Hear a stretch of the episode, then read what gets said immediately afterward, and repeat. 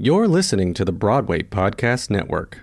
Step into the world of power, loyalty, and luck. I'm gonna make him an offer he can't refuse. With family, cannolis, and spins mean everything. Now, you wanna get mixed up in the family business. Introducing The Godfather at ChumbaCasino.com. Test your luck in the shadowy world of The Godfather slot. Someday, I will call upon you to do a service for me. Play The Godfather now at ChumbaCasino.com. Welcome to the family. No purchase necessary. VGW Group. Void where prohibited by law. 18 plus. Terms and conditions apply.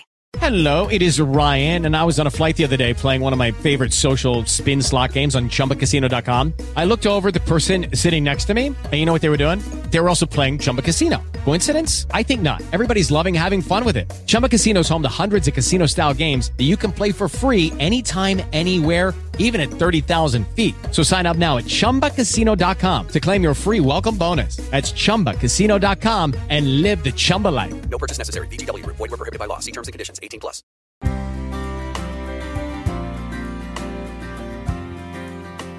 Hello, everyone. Welcome back to Conversations from Away. My name is Aaron Michael Ray. I am the host, and this is the first new episode uh, with the Broadway Podcast Network. So we're super excited and just wanted to give a quick shout out to them. Uh, so today I have two amazing guests, two wonderful friends of mine who I've worked with extensively. And we have Sarah Wade with us and Azalea Fairley. Hey, ladies. Hello. Hi. Do both of you mind just kind of giving us a little, just a little introduction? I'm Sarah, and I'm the wardrobe supervisor for the tour of Come From Away, where I have had the lovely pleasure of working with Mr. Aaron Michael Ray. And yeah, ready to go back to work. But for now, I'm excited to be hanging out with you guys a little bit today. Hi, everyone. My name is Azalea Fairley, and I am a costume designer. Uh, I have had the lovely pleasure of being the wardrobe supervisor on a show with Aaron. And yeah, I'm very excited to be here. And we're so excited to have both of you here. I'm also just want to give a really quick shout out and say happy birthday to Sarah. It is her birthday today and she's spending it with us. So, Sarah, thank you so much for spending your birthday with us. And also, happy belated birthday to Azalea. Thank you. happy birthday. Thank so, you guys. so for this episode we're going to be talking about bipoc behind the curtain and so we wanted to have kind of like a little mini series within our series and just talk about the departments in theater that's not just the cast and performers so i so for this one we want to talk about wardrobe and costumes and so uh, the first question I'll ask uh, to both of you is How did you get started in doing wardrobe for theater? Were you a performer first, or did you go straight into it? What's your story? Uh, I, if you count high school and middle school as performing, I did perform there. Um, that's kind of where my love of theater started. But I went to college for costume design. I have a BFA. Um, my first job was the wardrobe supervisor for a ballet company in my hometown. So nice. What about you, Azalea? I started in theater as a performer in high school, and um, I went to school for it uh, DePaul University for acting performance. And um, yeah, I basically from there kind of just I would start making things for shows. Like I was always sewing for people, and I was always like, you don't have to put my name anywhere. You don't have to tell me. Like just throw a special thanks in there for me in the program, I guess. Um, and yeah, I was just more interested always in like the costuming aspects of everything. And then I went to France and I taught theater and English to kids there in middle school. And um, when I came back to New York, I was like, when I came back, I moved to New York and I was like, oh, I want to work in fashion. And then I did dressing and fashion for some years. And finally, I just kind of made my way back to theater and realized, like, oh, wait, this thing that you were doing for free for so long, you could actually like make a living out of it. So um, I started doing wardrobe and theater. I kind of graduated my way to design because that's what I wanted to do. And yeah, I've basically been doing it ever since. Yeah. I love that. And that, and it's so that's so interesting because you know, so Azalea and I did Spamilton together off Broadway uh, in 2017, and she was my wardrobe supervisor, an amazing wardrobe supervisor at that. And I actually didn't know that part of your journey of, as far as moving back here and really going into fashion. But now knowing you and knowing this part of that, it totally makes sense. so I just I didn't know that. It's, I love to hear it. Um, so where does someone train to work in costume, uh, costume design, wardrobe departments for theater? Um, I guess I, both of you kind of answered this a little bit. Of I was going to say, you know, is there a school for this? Are there BFA programs? Sarah, you said you have a BFA in. Remind me again, costume design. In costume design, yeah, I have a BFA in costume design from Virginia Commonwealth University School of the Arts Amazing. in Richmond, Virginia. So yeah.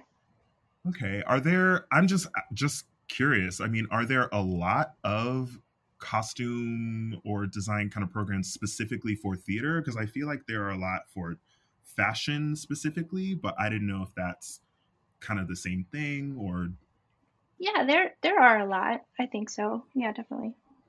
Yeah, I certainly think that there are a lot for design, um, specifically for wardrobe. I can't say whether or not there are programs out there. I feel like there are specific programs that are more technical focused. I know that wardrobe is one of those things where you can, like, if you come in with some skills, you can kind of like learn as you go some skills as far as like technical skills and also people skills. you can kind Yeah. of learn and grow as you go. Um, I know that a lot of people do internships for wardrobe. Uh, I know that you can just kind of basically go to your local theater and be like, where where can I fit in in here in the costume shop, or you know, what do you need me to do? Do you can you teach me how to do this? Can you teach me how to seam or you know sew button on or something like that? Um, yeah, so you can kind of like learn as you go, or you can go through one of the programs that are more technical focused. Okay, I I truly did not even know that. I I think I just kind of assumed that you know if you want to go into um, being a costume designer or something like that, you kind of have to go through a a fashion kind of route. And but I but it's good to know that there are you know programs and there are, but it's also just as you know attainable to be a part of it if you really want to. And I love that. I feel like I know a lot of people who whether they're in wardrobe, stage management, or whatever department that's not performing, I feel like a lot of them started as performers and then just kind of realized, oh, well, maybe this is more my lane, or maybe this is more what I actually want to do. So it's, I'm always curious to hear about how people got into those departments. Yeah, I mean, I certainly I feel like most people in theater that I know started off as performers because that's like your entree into everything. Um, Yeah. and as far as like design goes, like you can obviously go anywhere and learn how to design and like, you know, do your training and all that stuff. But I think it also might be worth clarifying that costume design and wardrobe are in the same family, certainly, but two very distinctly different things. Um, wardrobe is for, like more technical. Uh, it's more um, running the show. It's more kind of figuring out very weird theater problems that you would only run into in theaters. like, Yeah. um, for clothes, it's working with actors in the run of the show, whereas costume design is more so, you know, figuring out like the design of the actual costumes Right. and collaborating with the director and all that stuff. Um, yeah, just to clarify.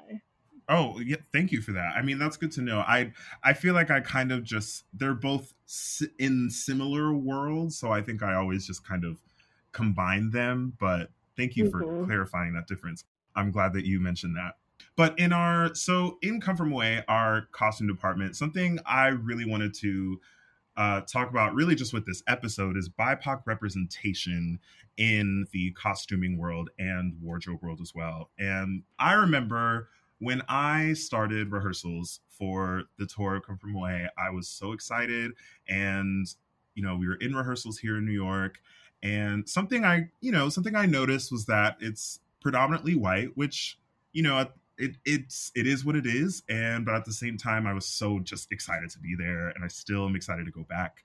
And you know then we as we were rehearsing and then we started having fittings you know they would call us in to go uh, to get fitted and that was when i met our amazing costume designer Toni-Leslie James and i went into that fitting room and it was like Toni and then Devario and everybody was black. And it was like all of her associates who were in the room were black and they were all fitting me for all the costumes I wear for this show. And I just remember walking in like, oh my gosh, like, hey y'all, you know, like we're all here. Like, I see us. Okay, okay. And mm-hmm. that was truly, I think, the first time that I had like an all black costume department for a show that I was working on and that was really special to me. And i just i think when i think about all the other shows that i've had that i've done and there just was little to no uh, bipoc representation it just it made me like that was the first time i realized like wait this is completely possible. You know like there this absolutely should be part of the question. This should be part of you know every department really. But something i want to ask y'all is what do you think we can do to have more BIPOC representation in the costuming and wardrobe world? And how can we in- increase BIPOC employment in this field? I think we should start with like kids and helping them to realize this is a career you can pursue. And I think that if younger people knew all of the different facets of theater and everything that goes into it, I think that they would be more interested to knowing how everything works. Such a team experience. I'd also love for the union to be more involved, especially with that education aspect for kids um, and younger people, just kind of showing like this is possible. You can do this, you know. Yeah, I completely agree. Start early with saying that acting is not the only thing that you can do in theater and, you know, live your life and make a career. And if you're more interested in this, there's a place for you. I also think that, you know, institution wise, maybe maybe hire more so from within. Like I feel like there's been a lot of experiences where I've seen people kind of get hired from outside because they're the homie of whoever, such and such, where you also have, you know, this pool of qualified BIPOC people who could take on, you know, the role or whatever who have been in like maybe an entry level position for however many years or whatever. I think that maybe theaters could offer paid internships. I feel like that's a huge barrier for BIPOC folks to enter into this industry. Um, and yeah, and just I think that it's up to theaters to really commit to making their backstages backstages look as diverse as they want on stage to look. Oh yeah, totally. I mean, I I really love those responses because, you know, something that I think we're all we're all just so ready for in this moment of, you know, us still being in COVID and theater being on pause for us.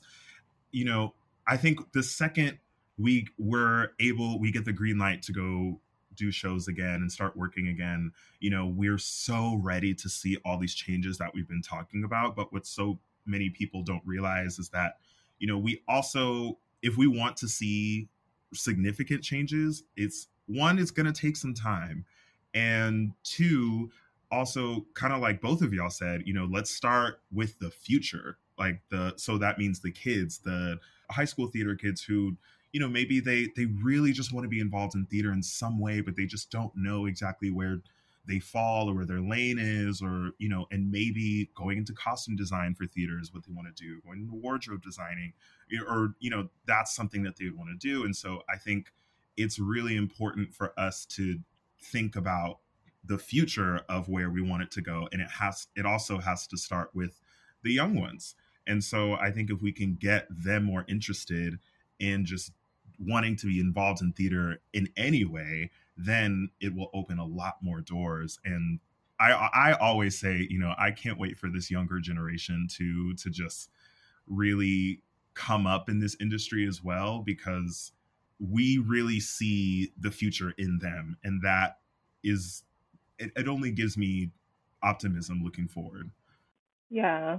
I mean, I completely agree. And also, I feel like there's a sense of like, you know, what we're doing right now in theater is trying to work backwards so heavy, and we're trying to do all of this while we're not actually working.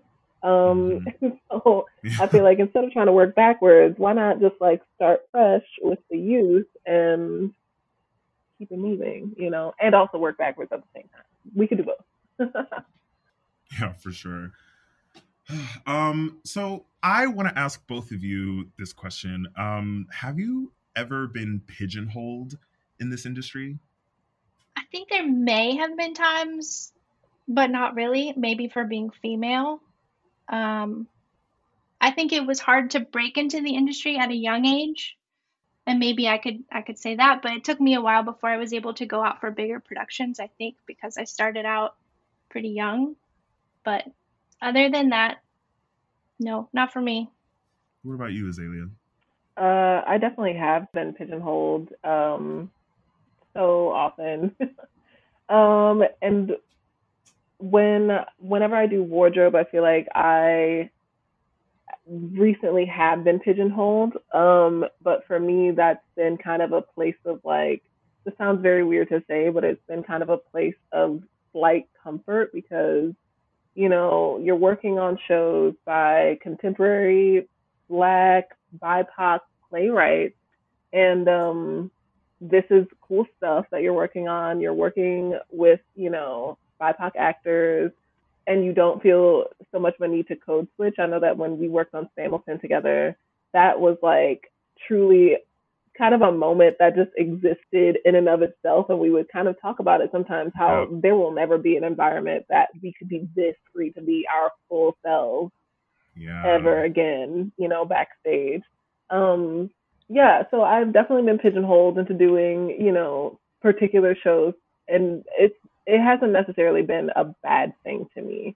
that's interesting because you know i feel as i feel as actors we i when i think of me being pigeonholed you know i think of people only being able to see me in you know predominantly black shows or you know something like that like the color purples and the whatever. And so you know like i think as an actor i don't like to be pigeonholed and i wanted to ask both of you this because you know it's just different all around and i knew that both of you would have different answers which is why i wanted to kind of compare them and just really it, that both of those responses really opened my eyes and especially azalea when you were talking about how you know when we were in spamilton it was every, everybody involved pretty much was bipoc someone of color um, and you're so right. I mean that was one of the only experiences i think where there was no code switching there was no it was just us completely being ourselves and us completely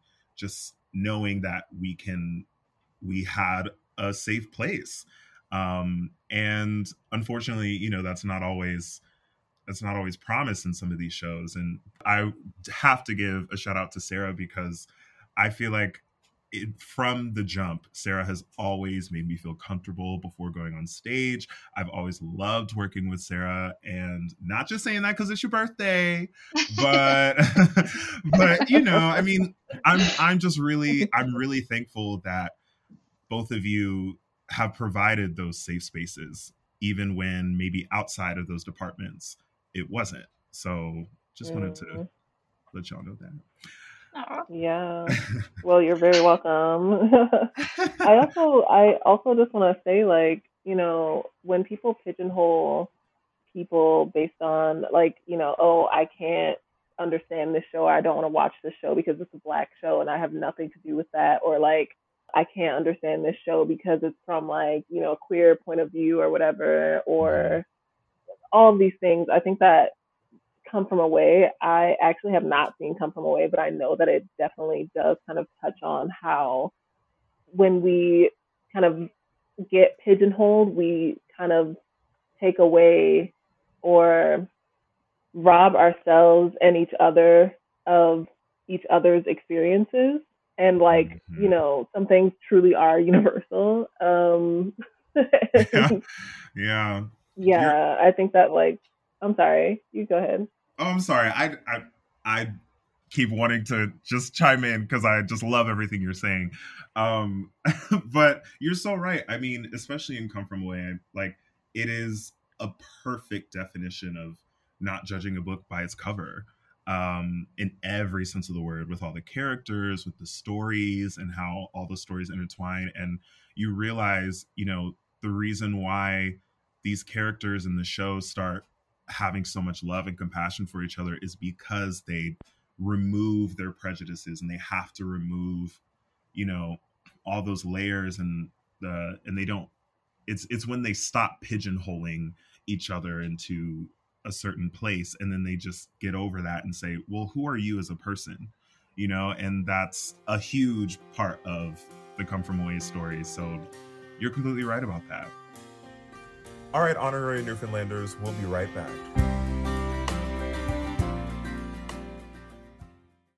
Hello, it is Ryan, and I was on a flight the other day playing one of my favorite social spin slot games on chumbacasino.com. I looked over the person sitting next to me, and you know what they were doing? They were also playing Chumba Casino. Coincidence? I think not. Everybody's loving having fun with it. Chumba Casino is home to hundreds of casino style games that you can play for free anytime, anywhere, even at 30,000 feet. So sign up now at chumbacasino.com to claim your free welcome bonus. That's chumbacasino.com and live the Chumba life. No purchase necessary. Group. Void prohibited by law. See terms and conditions. 18 plus. Hey guys, it is Ryan. I'm not sure if you know this about me, but I'm a bit of a fun fanatic when I can. I like to work, but I like fun too. It's a thing. And now the truth is out there. I can tell you about my favorite place to have fun. Chumba Casino. They have hundreds of social casino style games to choose from with new games released each week. You can play for free anytime, anywhere and each day brings a new chance to collect daily bonuses. So join me in the fun. Sign up now at ChumbaCasino.com. No purchase necessary. Group. Void prohibited by law. See terms and conditions. 18 plus.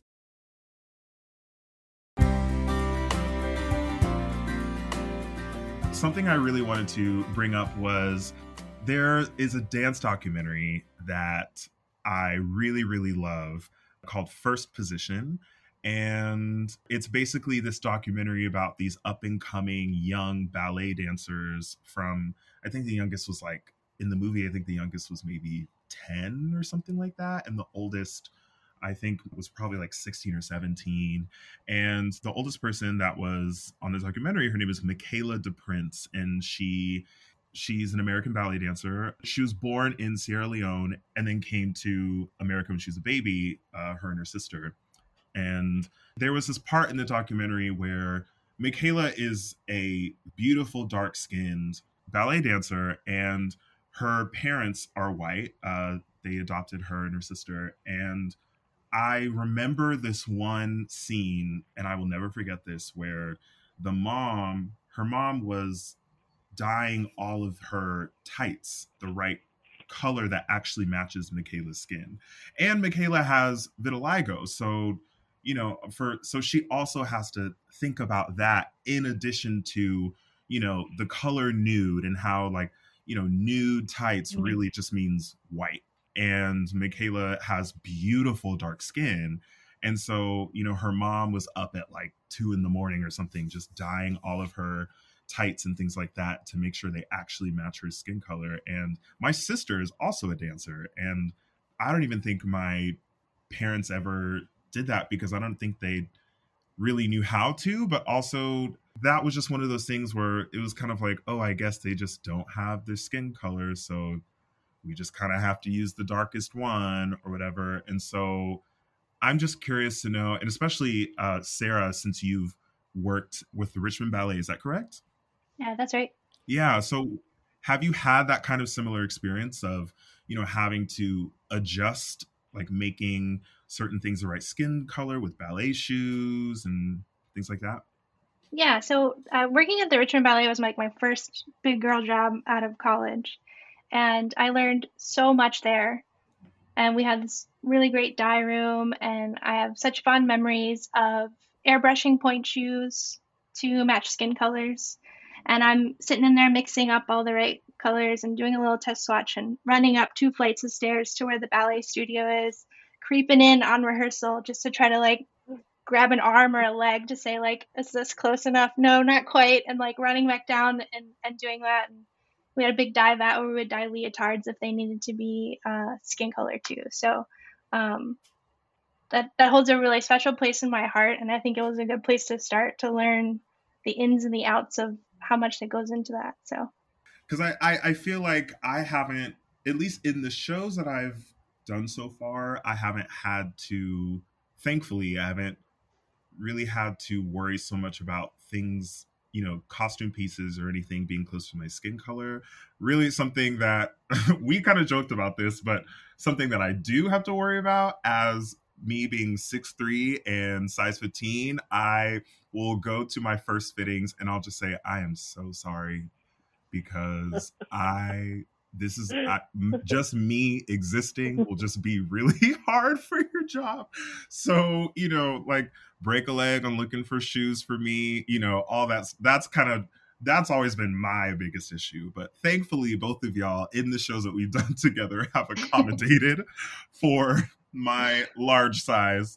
So I hope that no costumer has ever made you feel a way about anything like that. Like that's our job to, you know, find the costume, do the costume, make it work for mm-hmm. you. Like it's not, you know, whatever. Okay. I remember when you said that to me first, and I was like, all right, size 15 and and okay. you know, nobody should ever make you feel bad about like what Mm-mm. your body is or like does or you know. Mm-mm. Especially with the pandemic too i feel like after we come back especially with come from away like we are lucky. We have a little bit of, of forgiveness and we are what we are and we will start from where we are when we get back together and make it all work. And i've been talking to Mhm. the broadway supervisor about that about like where you know where we're landing and and how we're gonna adjust and we're ready. So Yeah, we got a lot of work to do, a lot of work ahead of us. I feel like this whole thing, when it comes back, will like just take several. It'll take a long time.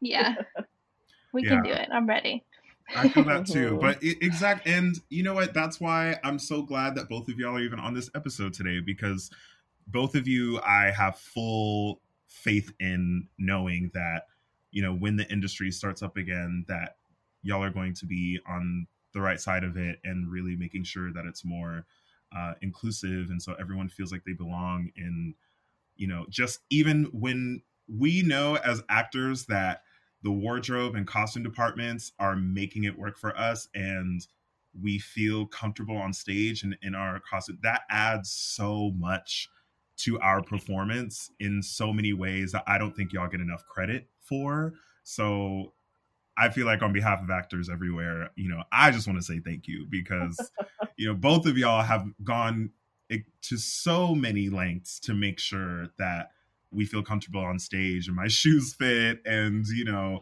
i don't have a loose button or something and if something happens and we'll figure it out and everything's going to be fine. So thank you for that. Of course. That's my pleasure. Absolutely. Um, so what is one thing I, I have a feeling i'm going to ask a lot of people this question on every episode uh, but what is one thing you wish to change in our industry when we resume after covid I think as like a touring crew member, I would love to see more reach from my union to hire more BIPOC crew locals. And I, I just love to have the opportunity to work with some new and talented people in different cities that we go to. Um, I think that that would be such a great place and such a good change to see walking back into touring life. That's actually a really good answer. I didn't think about like not seeing a lot of BIPOC crew when you're in different cities, you know. Um, I think that for myself, I would really love it if theaters would stop pigeonholing people and, you know, just allow people to, if somebody is great at what they do, allow them to be great at what they do despite their experience in this world or despite how they walk through the world, because a job is a job. um, also, I I've really been enjoying having a life outside of theater. one thing that I used to notice, like whenever I watched the Tonys, is that every person who accepted something would always be like, "I'm so sorry to my family and to my children," and you know, everybody who I have, you know, had had to neglect this past year, basically. And it's been nice to slowly get back into working. Also realize that I've been developing the relationships that I have in my life, you know, keeping up with my friendships, um, been able to, you know, talk more to my family. And I think that we've all taken that away from this year, but particularly in our industry, you know, eight shows a week is actually a lot. like, yeah. I don't yeah. know if that's sustainable after this. Like, like even just getting back to that is gonna be hard. Like, mm-hmm. I think we spoke about doing one show, starting with one show, and then seeing how we feel.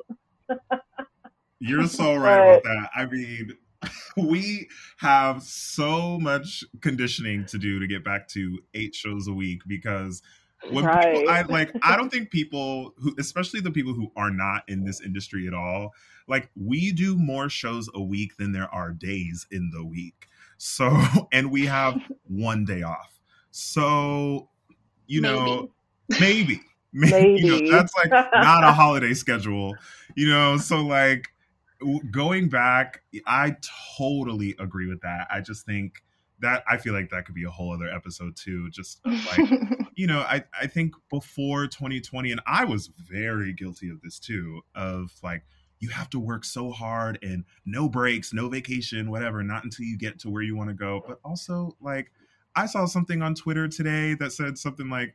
I don't know who needs to hear this, but if you have PTO or you have vacation days, use them. You know, mm. like I and that's just one of those things. It's like if we have those opportunities to take a break, then take a break. And yeah. COVID forced us to do that.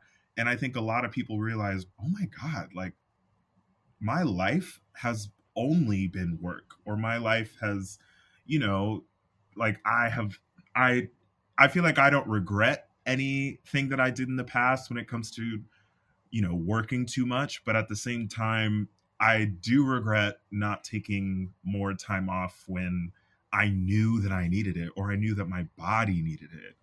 So mm-hmm. absolutely. Even when it comes absolutely. to just like calling out, you know, like stuff like that too. It's like if you don't feel well, then you don't have to do the show. And I know I'm saying that as a standby, but but you know, it's it's like it's just it's so real. Like we don't have to, you know, not see our families for months and months or years or whatever. We don't have to push ourselves this hard all the time, you know. Yeah. But but like I'm really I'm really really glad that you said that. Yeah, the burnout is so real. To get burnt out one time a year is a lot but I just we would just all get burnt out several times a year. I know that for me, I just every few months I would have a burnout and just be like, I can't exist in the world for like 24 full hours, and then I'll go back to like doing the two gigs because I freelance. So you know, mm-hmm. it was just it was a lot for my mental health and my body, mm-hmm. and I just hope that like you know when we go back, maybe there will be some type of change with the scheduling of like you know as far as just how long do we spend in tech or something like that. I know that, you know, actors get breaks every now and then and whatnot, and it is a long day, but for the designers and for the wardrobe people and for all the crew backstage, it's a much longer day um, than just like 12 hours or so. You know, I just, I just hope that we can all like find a little bit more balance in our life because this is, it's been nice to just exist and like understand that I'm a yeah. person who needs who has a body who needs things. and the pandemic, it's almost like reminded me who I am without theater too, and like mm. having time to explore other hobbies and like really harness those. And I hope that like because there's a part of me that's like I hope I can still do this when I'm back on tour.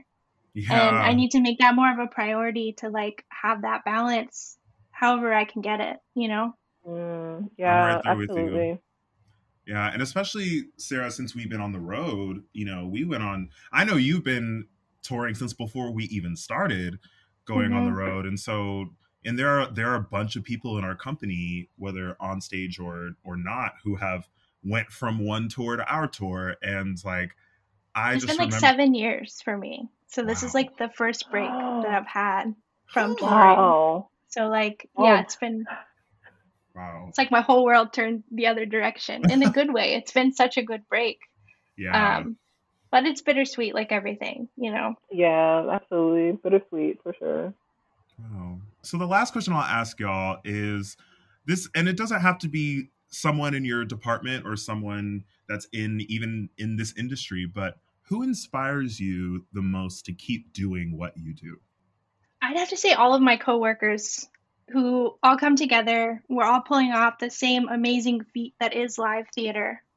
Um, especially Mm. my come from away family. I haven't ever experienced a group of people that give you the warm fuzzies every single day, and like it's just it's such a special group of people, and I've never had that before, which is really nice. But I also have to say the audience, like there's nothing like hearing the hush of the crowd at the beginning of the show and then the feedback at the end and you're just like "Ah, we pulled it off we did it like there's nothing like that that's such a good feeling and i can't wait to feel that again That's so beautiful. I love that the show is as heartwarming backstage as it is on stage, as it really for is. the audience. yeah It really is. Uh, for myself, who inspires me to keep doing what I do?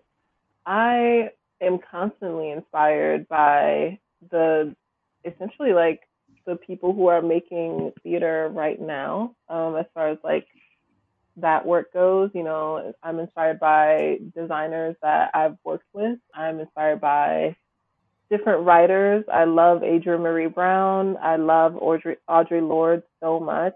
Um, and I think that like it's important for me to continue doing this if I continue, if I love it so much, um, because I do feel like theater is a space to like, I don't know if I should say this, but I feel like theater kind of inherently is a political space.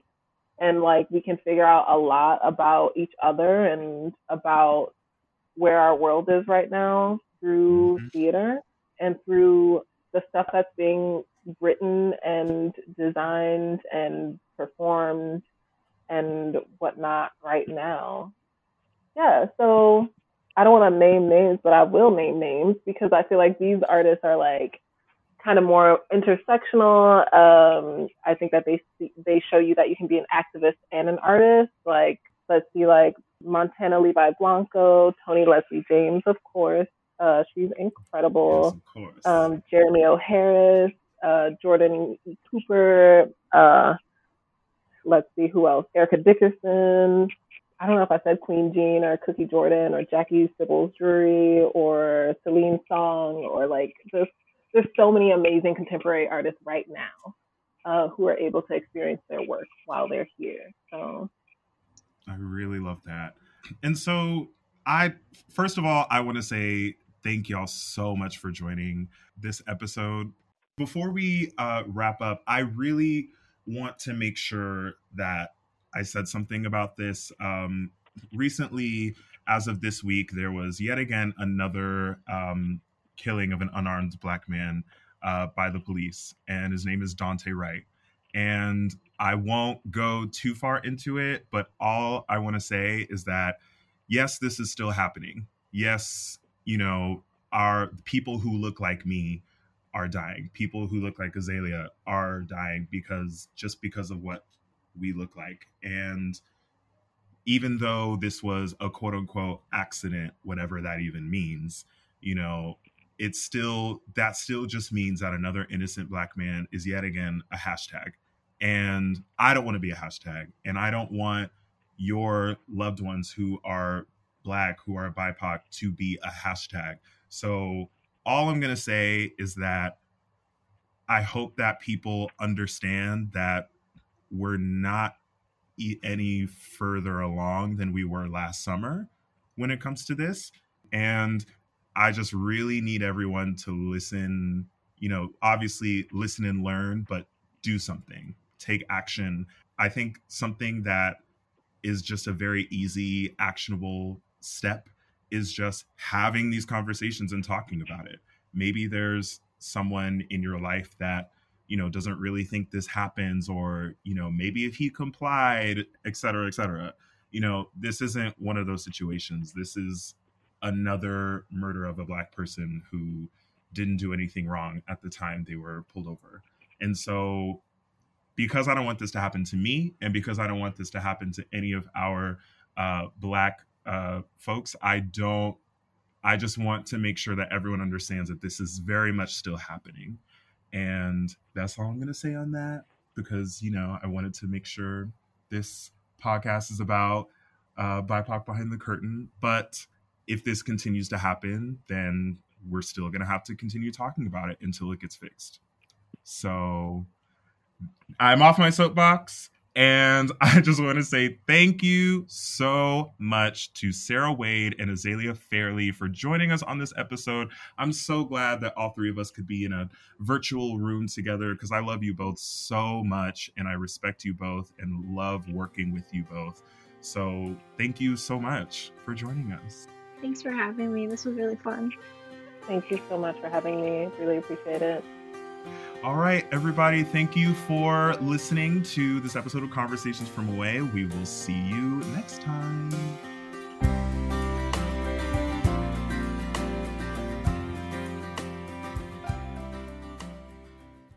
Hey, it's Leslie Odom Jr. here on the Broadway Podcast Network to tell you about the Rise Theatre Directory, a program of Maestra Music. Rise is a national online resource designed to connect and empower backstage and administrative and creative theater professionals from underrepresented backgrounds. If you work or aspire to work in the theater community, this can help you find your next project. And if you hire theater professionals, search the Rise Theatre Directory to find your next team. Create your profile now and get more information by visiting risetheatre.org. That's theater with an R E R I S E T H E A T R E dot org because only together we rise. Step into the world of power, loyalty, and luck. I'm gonna make him an offer he can't refuse. With family, cannolis, and spins mean everything. Now, you wanna get mixed up in the family business. Introducing The Godfather at ChumbaCasino.com. Test your luck in the shadowy world of The Godfather slot. Someday, I will call upon you to do a service for me. Play The Godfather now at ChumbaCasino.com. Welcome to the family. No purchase necessary. VGW Group. Void where prohibited by law. 18 plus. Terms and conditions apply.